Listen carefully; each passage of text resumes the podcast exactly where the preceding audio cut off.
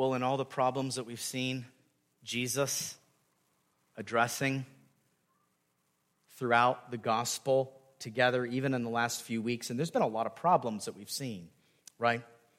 There is no problem that comes close to the problem that we're going to see today.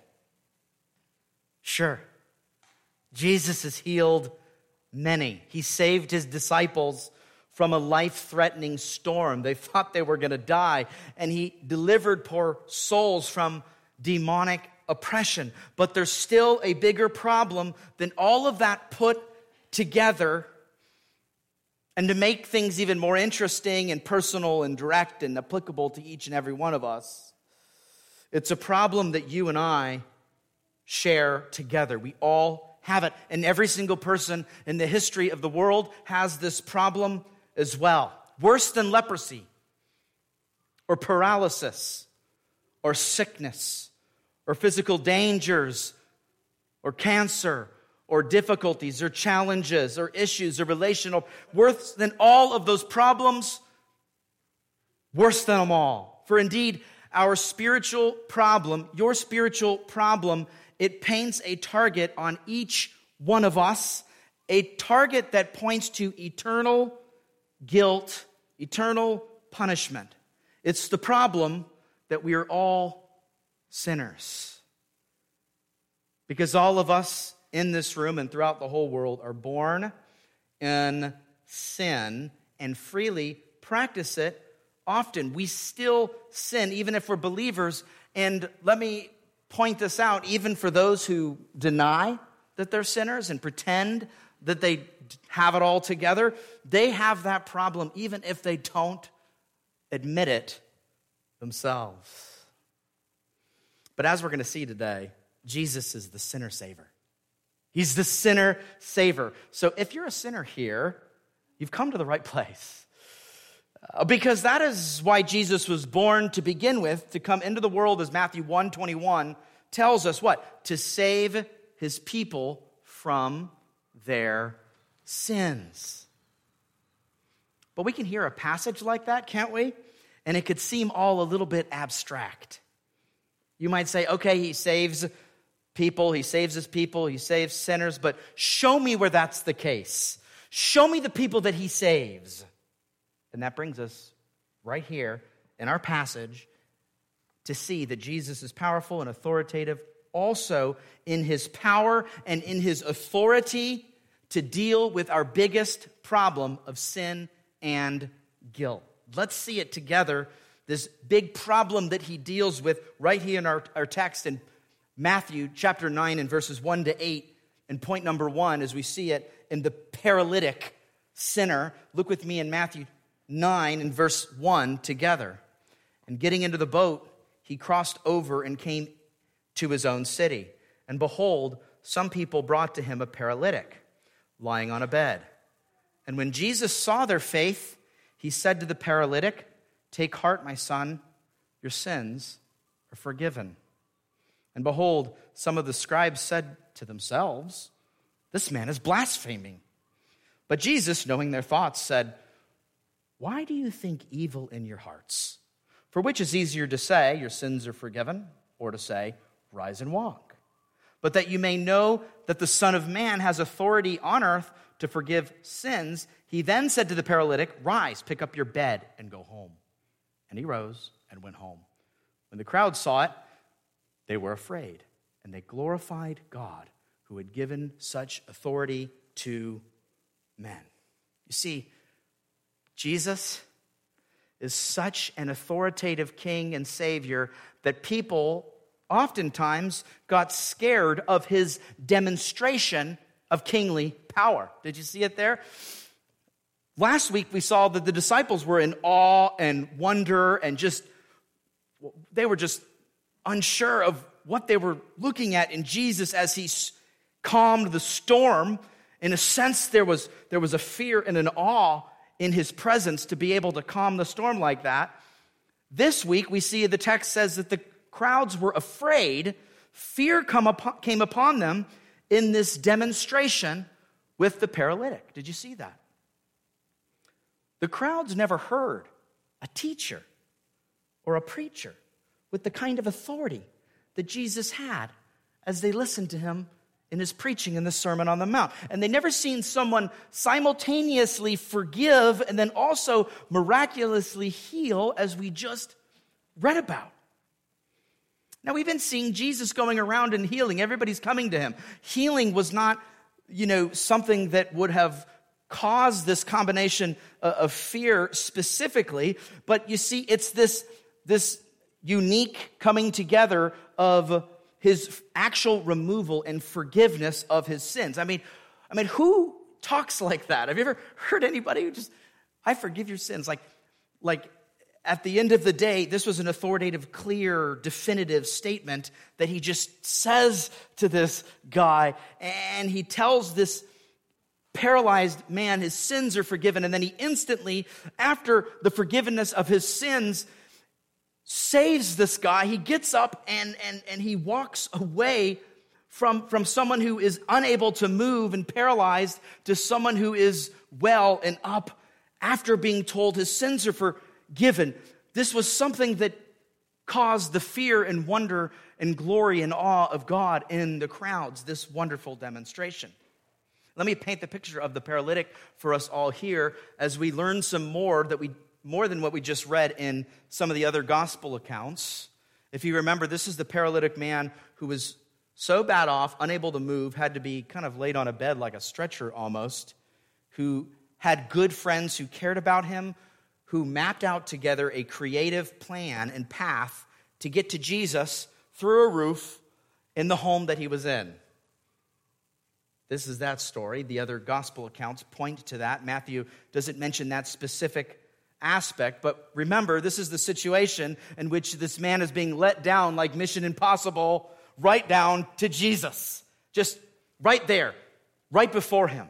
Now, all of these guys, these friends of his, believed that Jesus was able to heal, and that is why they went out of their way to get in contact with Jesus and to get their friend before Jesus because he was in a bad state. He was in a, a crippled or paralyzed state, and he needed help. But I want you to see here that though the friends were looking for physical healing of their friend, I believe that all of them, including the paralytic himself, had the faith that Jesus was not just some magic healer or some genie to grant their wishes, but I think we see here clearly that their faith in Jesus was much more than that, and that he was actually believing in Jesus in a kind of saving faith way, not only to cure sickness, disease, and disability, but also to forgive sins. They saw him as Savior. Now, why do I say that? Because it says in Matthew 9 2, the second half of that, it says clearly, And when Jesus saw their faith, he said to the paralytic, Take heart, my son, your sins are forgiven. Clearly, they all had faith because it said Jesus saw their faith collectively, which included the paralytic, correct? Who also had faith. Because no one is forgiven for their sins based on another person's faith for them, right? For instance, a child doesn't get forgiveness of sins because they have Christian parents. And a spouse isn't automatically saved because they're married to a believer. And this paralytic man was not forgiven of his sins because of his friend's faith, but because of his own faith in Jesus. And to add to that, he was not forgiven of his sins simply because all of them went through this whole commotion to get to Jesus, went out of their way with this plan and up through the all these wonderful things that they did. I mean, they showed some ingenuity. It was a wonderful thing for them to do. It was a thoughtful thing uh, to get to Jesus. But there were a lot of people that were flocking to Jesus, trying to get before Jesus, and no one is forgiven by Jesus simply because they're coming to him and interested in him or because they want to get something for him alone. It's not just that that their sins are forgiven. Remember, last week we saw the scribe come to Jesus who was called out for not being willing to take uh, the hard road because he, he just wanted a, an easier path and didn't realize the cost of following Jesus. And then the other follower that we saw who was, was not really willing to obey Jesus as boss and authority because of his own plans and because he wanted to get his ducks in a row. So just being interested in Jesus, knowing Jesus, following him, going to him, wanting to be healed. I mean, we can add, of course, those who came to Jesus for another meal after his miraculous feeding. Remember what happened there? Jesus calls them out in John chapter 6 that they're just interested in more food. They're not really interested in following Jesus and, and seeking salvation from Jesus. They were just interested in what they can get from him.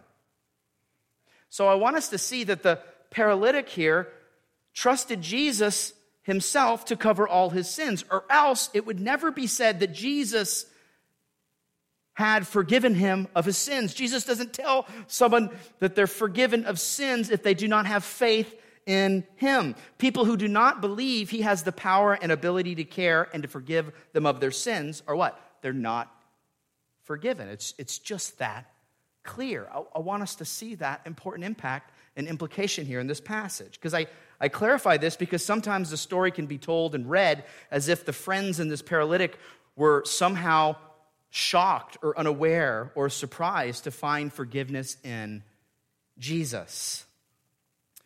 But if that was the case, would they have had faith that saves to begin with?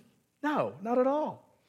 Would Jesus commend them and save this paralytic sinner without that kind of faith? I don't think so because Jesus doesn't save unbelieving people who aren't recognizing their sin and seeing their need in a Savior. The skeptical ones in this account, it wasn't the friends in this paralytic. They had great faith, as you see. The skeptical ones were the religious leaders or the scribes, as you see. Ironically enough, the people that should know and, and have hearts and awareness of Scripture miss the point here, don't they? Do you see the contrast? The great faith in Jesus on the one hand, and then on the other hand, the doubt of the scribes. These scribes are thinking to themselves, right? Who does this Jesus think he is? How can he claim to forgive sins? They saw Jesus in his claim to forgive as a personal affirmation, him saying himself that he was divine, that he was God. Why? Because only God can forgive sins in that way. And notice they didn't even have to say a word, did they? Audibly. But Jesus read their minds. And he knew what they were thinking, and he knew that they thought he was blaspheming in his claim and what he said about his forgiveness. Can you imagine how taken aback and thrown off that they must have been that day, internally doubting and judging Jesus, getting angry about Jesus. And then immediately in that moment of doubt, Jesus calls out their secret thoughts.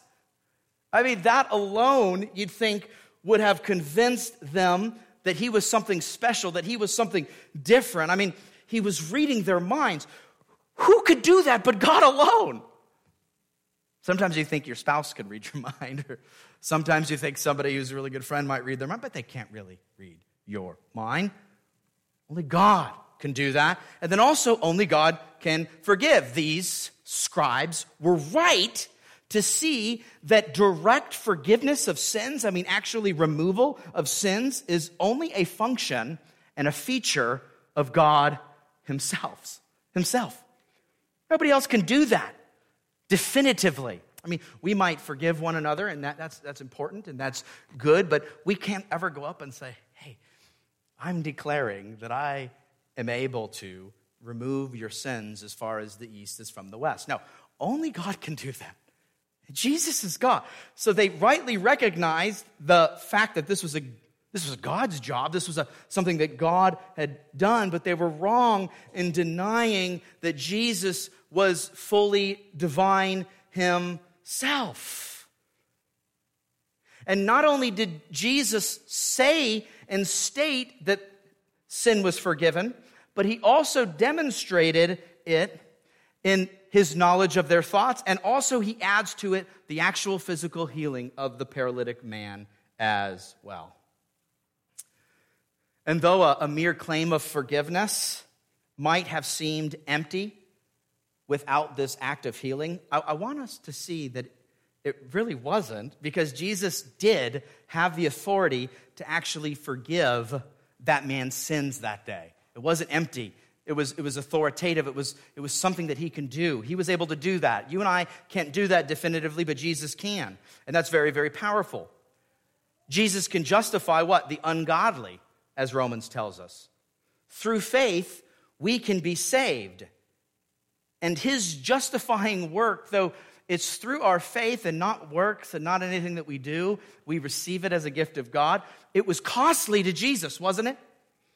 It cost him his life.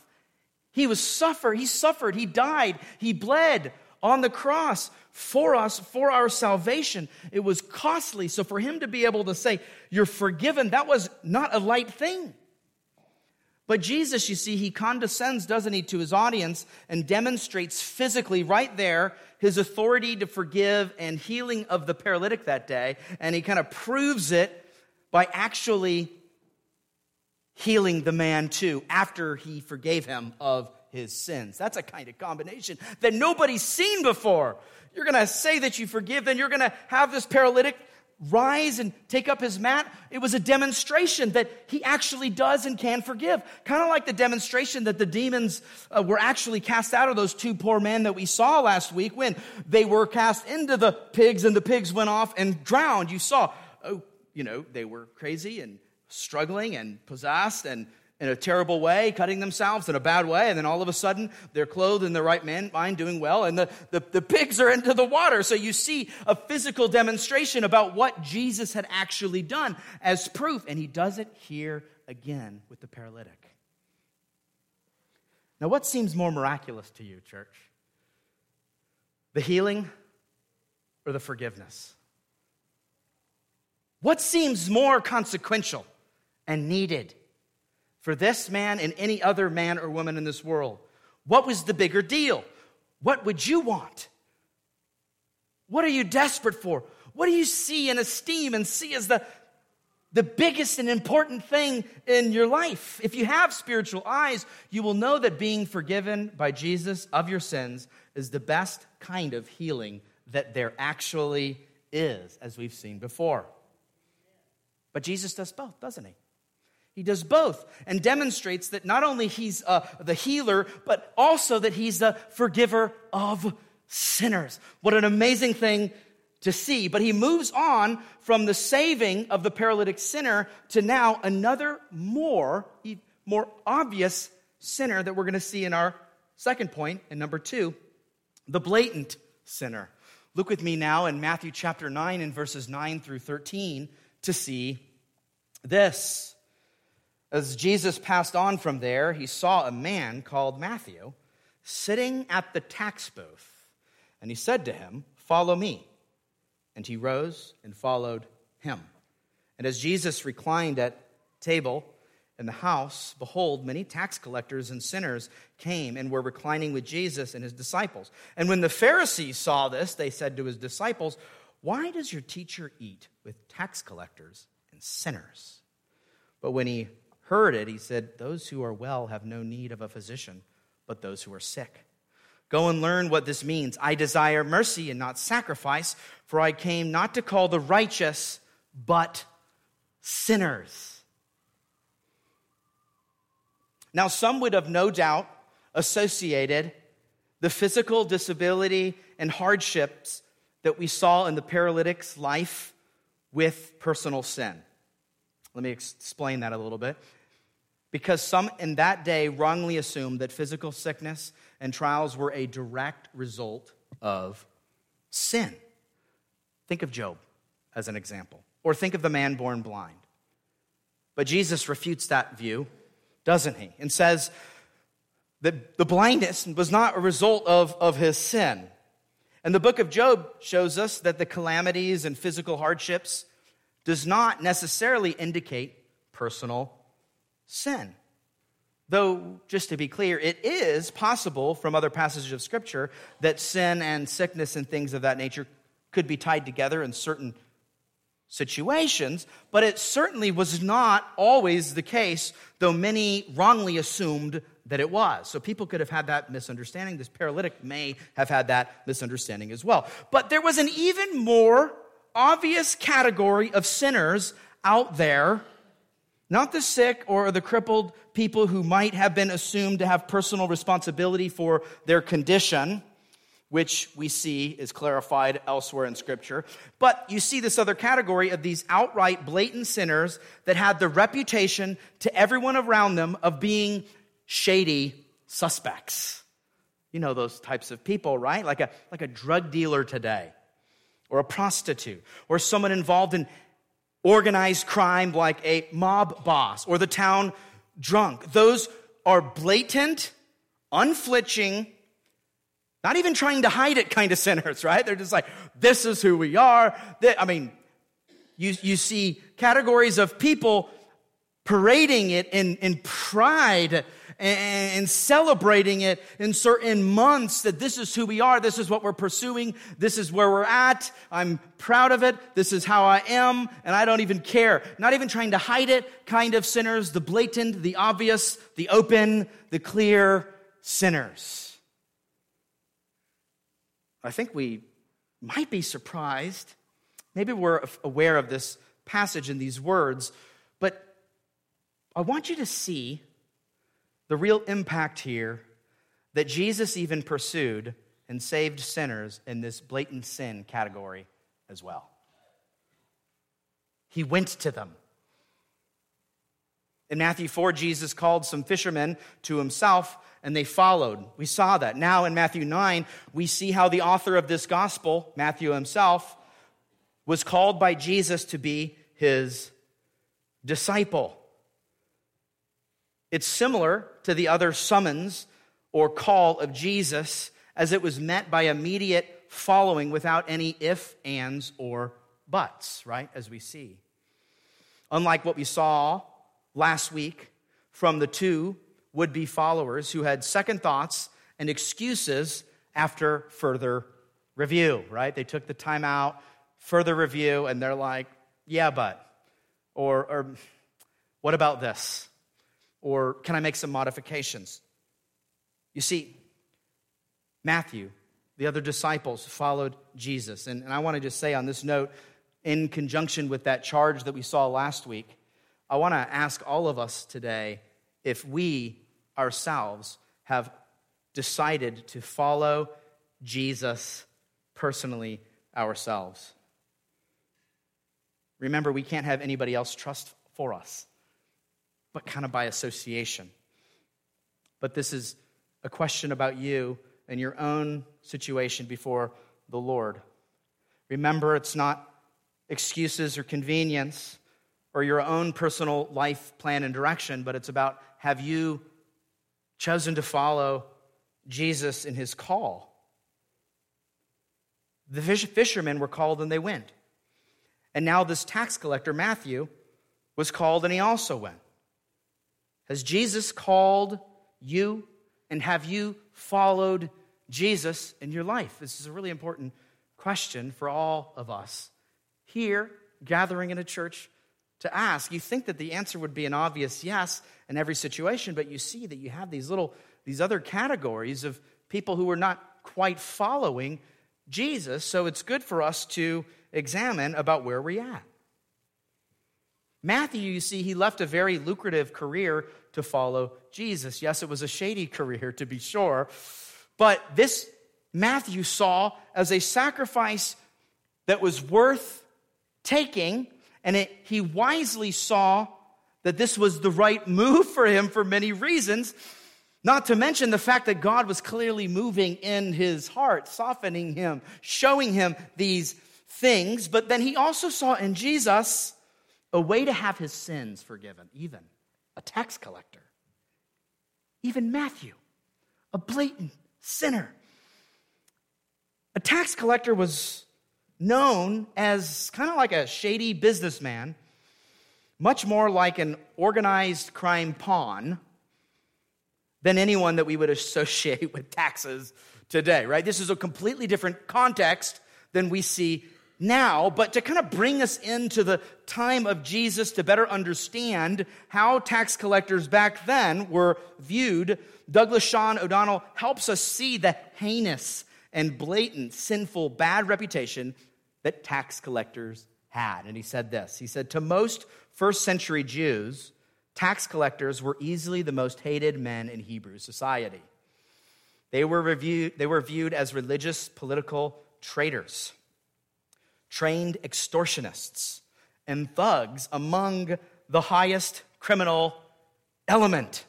The Mishnah and the Talmud, two ancient rabbinical documents, register scathing judgments of tax collectors, lumping them together with thieves and murderers. So Matthew was not some great guy up to that point, I hope you can see. And had a very suspect career that made him despised, and rightly so, by many. But Jesus called him to be one of the disciples to follow him. Think of the implications for that in our day and age. Jesus can call and save anyone he wants to, can't he? It's not a popularity contest, is it? If it was, you'd see Jesus would only choose to save the reputable and respectable people. But what did he do? He chose Matthew, a tax collector of all people. And then Jesus not only went to one shady tax collector, but after Matthew was called to Jesus, get this, Matthew set up a huge party at his house with not just one other coworker amongst him, but what?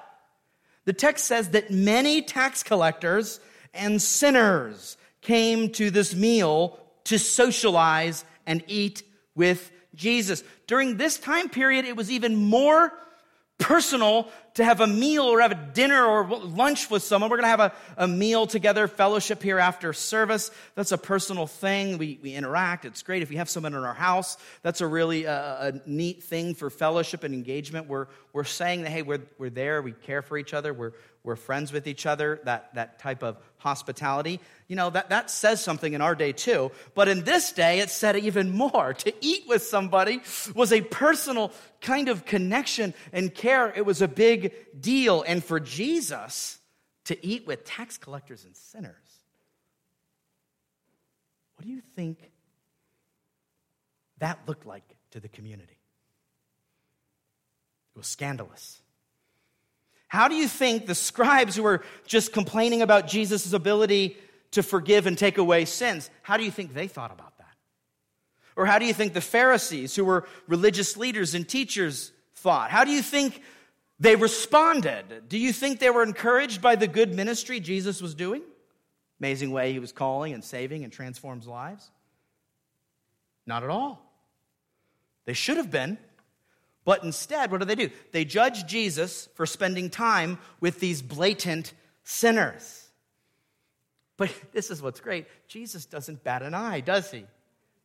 And he even lets himself be seen by them almost as if he was baiting them into noticing his whereabouts at that party, parading it around so that everybody would know.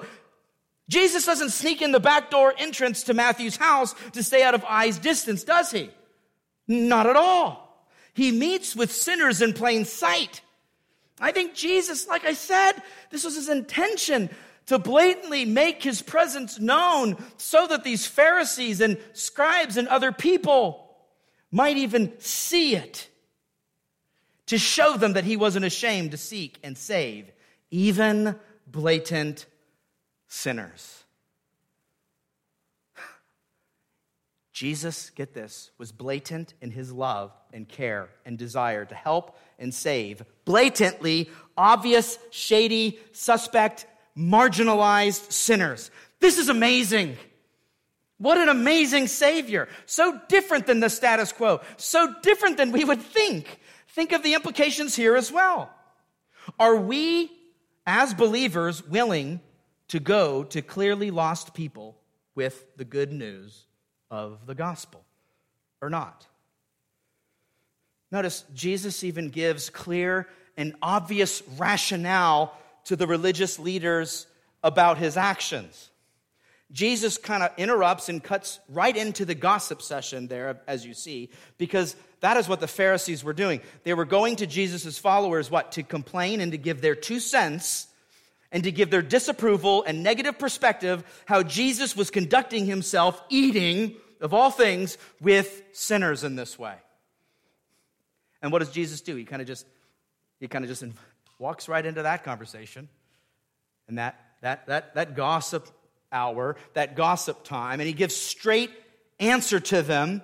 Look with me at verse 11 for that answer. It says, let's see it. And when the Pharisees saw this, they said to his disciples, Why does your teacher eat with tax collectors and sinners? But when he heard it, he said, Those who are well have no need of a physician, but those who are sick.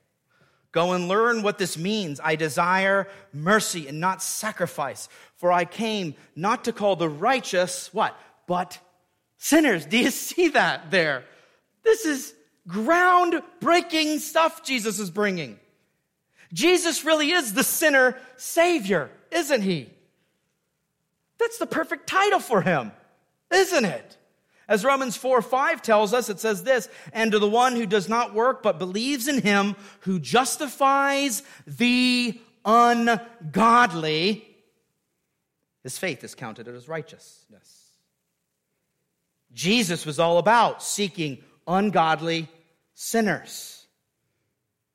Now, to be clear, we're all ungodly sinners, whether we know it or not. I mentioned at the start that not all of us know that we're sinners in this way, or that we are ungodly, or even that we need much saving to begin with. Now, we could point to everybody else who needs saving. We could say, oh, they certainly need saving. Oh, those people over there need saving. Those blatant sinners over there need saving. Such and such, yeah, they need help. They're in trouble. They're the problem, but not me. They could say that. But they need it. Now, people like that, you see, they might say things like, oh, we know that everybody is not perfect. We know that we're not perfect. But I want to show us that saying that you're not perfect or that you might have some kind of little problems or something like that is a far cry from knowing that we, in and of ourselves, are guilty sinners on our way to hell and judgment if it wasn't for Jesus. But that is what we need to think and feel and know if we are to be saved or if we are saved. That would evidence that. How do you think of yourself? I ask. Really, in your heart of hearts, how do you think of yourself? People who think they're good and righteous think they have no problem. Therefore, they have no need of a physician.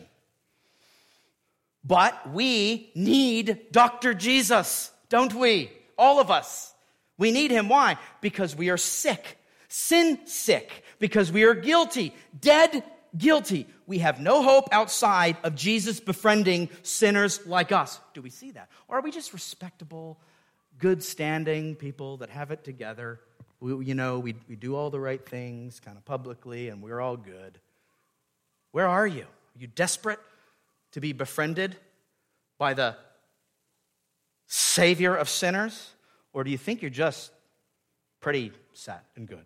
Notice, Jesus does not condone here blatantly sinful lifestyles and obviously shady sinners. He doesn't go in the house and be like, hey, we're going to just promote tax collectors and all their sinful ways and all these sinners. No, he calls Matthew to him, and what does Matthew do? He leaves his shady career and follows Jesus.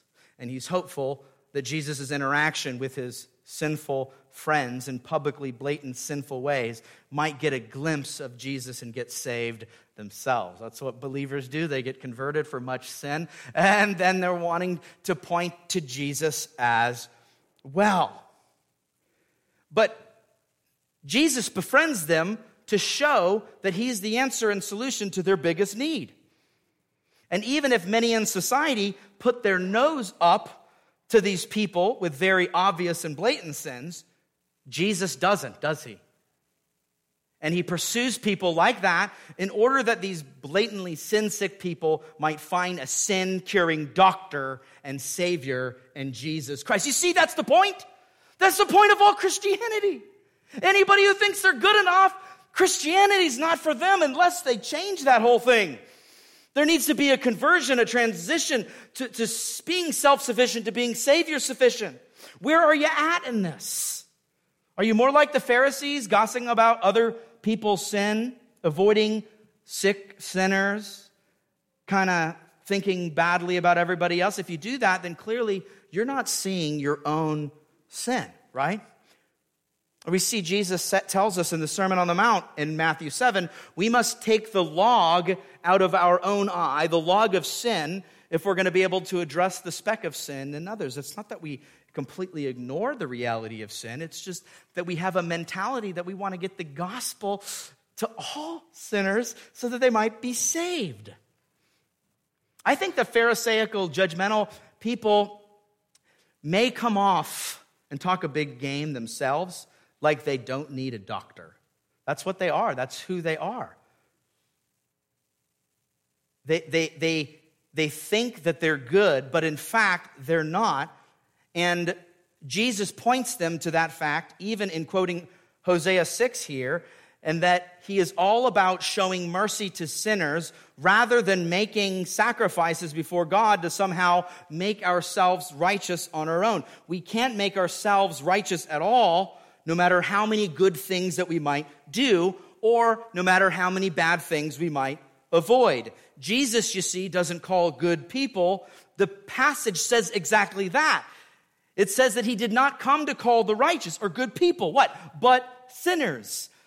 And he came to show his mercy to them, not to make them like Pharisees. You remember in the other portions of the gospel, he says, you know, you Pharisees will, this is loose, but you Pharisees will make converts and you will make them twice as much the, the son of the devil as, as, as you are. You're making them worse. You're leaning them towards uh, more law and legalism and, and the wrong direction. But Jesus, you see, he comes to save sinners, not make a bunch of Pharisees. He, he desires mercy. God is about mercy.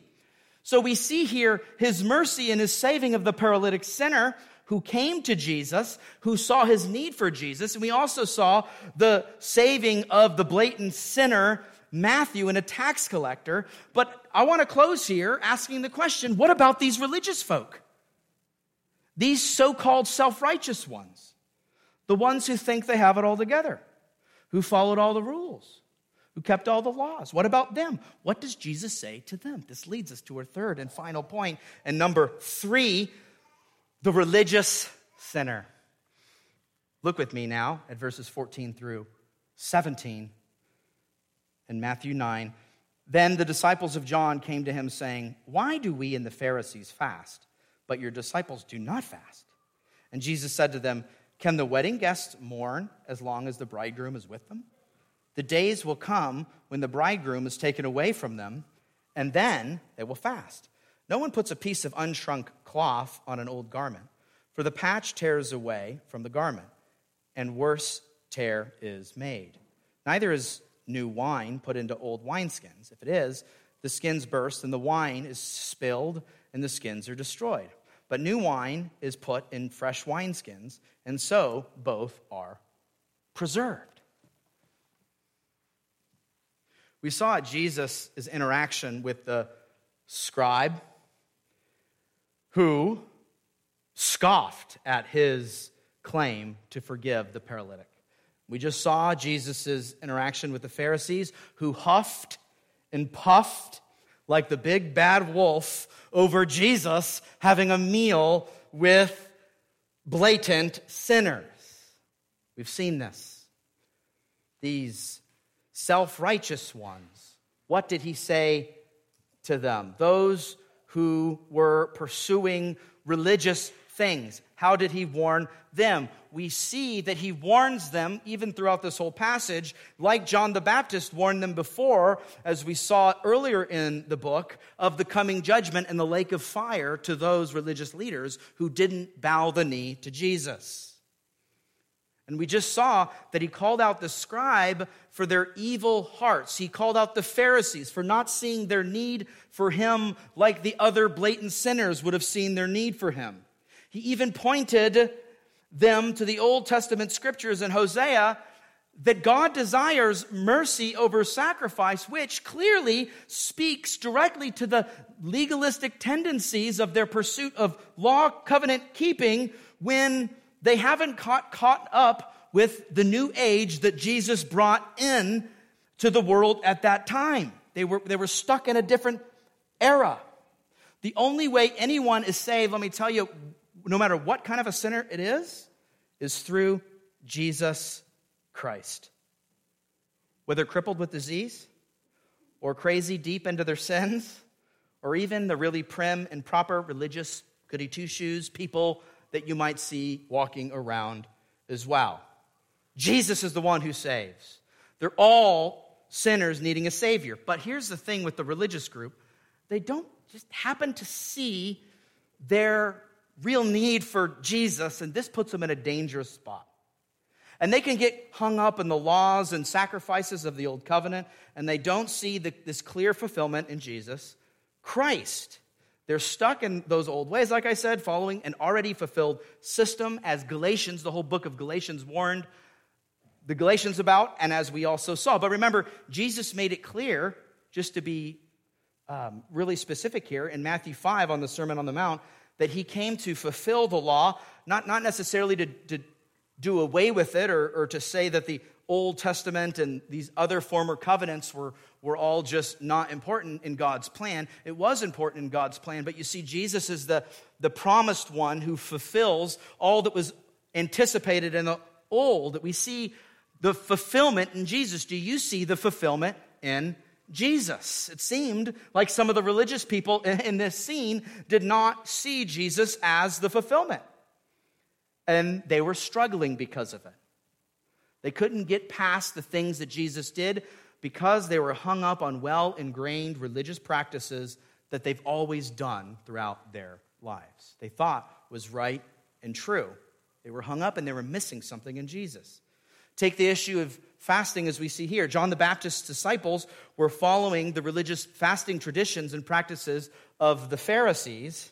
They came to Jesus, get this, they came to Jesus to rebuke him for not being religiously faithful like they were. Oh, that's dangerous ground. Wow. Uh, we don't know exactly where John's disciples were at and, and where they came around, but you see that they were learning on the go here. They didn't understand all the implications of Jesus up to this point. And so they needed to heed Jesus' teaching and correction here to kind of get straightened out in their own misunderstanding and sinful response to Jesus. I want us to see this. For them to be calling out the Son of Man to the carpet wasn't a very good idea. Do you think that's a good idea? I don't think that's a good idea. To side with the Pharisees over Jesus doesn't seem smart. That's just never the way to go. Uh, you don't want to go that way. As the Mandalorian would say, or the Mandalorian would not say to them, This is the way, actually. He would say, This is not the way. I know there's confused looks. That's a, a, Star Wars reference, those of you who know. No, but that is not the way. You don't call Jesus out. You don't side with Pharisees, you side with Jesus. Jesus is the way, the truth, and life, and he sets the standard. As we saw last week, he's the boss, he's the authority. Not the religious fasting traditions that we know that the Pharisees added to over the years. You see, they added these traditions not based on scripture that the disciples of John were kind of piggybacking onto, and they were fasting in these ways. And I want to say that fasting for religious purposes is not a bad thing for someone to do necessarily, but if they make it known publicly and brag about it, as we saw in the Sermon on the Mount, of course, that was an issue. That was a bad way to go. Or as we see here, if you're fasting for the wrong reasons and, you know, also, you know, in the wrong time, that's also an issue as well. These disciples of John should have seen that Jesus was the main event, the real deal, and that his ministry on earth and all the good works that he was doing took precedent here. The healing and delivering that was going on was, was over the fasting traditions. In other places of the gospel, get this people are complaining about Jesus doing good and healing what? On the Sabbath.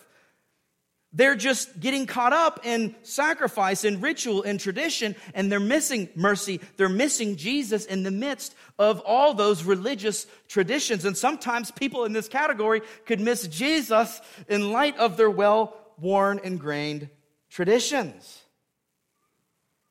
These religious people, his disciples, needed to get realigned and in line with Jesus' ways. He was the authority, he's the real deal, he's the main event not aligned with the Pharisees. Religious sinners also need to be saved too. They need to be pointed to Jesus too. And Jesus, you see here at the end of this section, gives a couple quick different illustrations to point out to the reality that he sets a new trajectory in his person and work. Jesus Christ brings a new era. Jesus Christ is, is where we need to focus. He changes everything. He fulfills everything. He's the bridegroom that they should be rejoicing with and promoting and supporting in this earthly, urgent ministry, not calling him out for not meeting their specific religious practices. Have you ever known someone like that? Completely missing the point, completely disregarding biblically faithful ministry in favor of man made distractions of their beloved traditions. This is exactly what we have here, and Jesus has to correct them. And Jesus says it like it is. He says, All the old way and focus isn't going to work. And that, once he's entered the scene, something new is going on. We saw this in Galatians. When the fullness of time has come, God sent forth a son, born of woman, born under the law, to redeem those who are under the law. Jesus fulfilled the law. I don't want us to make the error of the unshrunk cloth of the old garment so that we miss everything and miss the point, like these disciples of John were missing at the time. And we do not want to be putting new wine and a better covenant focus into the purpose and ministry of Jesus' ministry mixed with the old wine and the tradition of the Pharisees. That will just not do. I hope you can see that implication from the text. We must align ourselves with Jesus' ministry and get in line with how he directs us towards following him and stop questioning Jesus. He's not on trial, he sets the standard for us. And Jesus clarifies that there will be a future day of fasting, right? When the bridegroom, Jesus himself, will one be taken away, and there will be a cause for future fasting and mourning. And, and even to this very day, we can have reason to fast and pray as long as Jesus has not returned yet.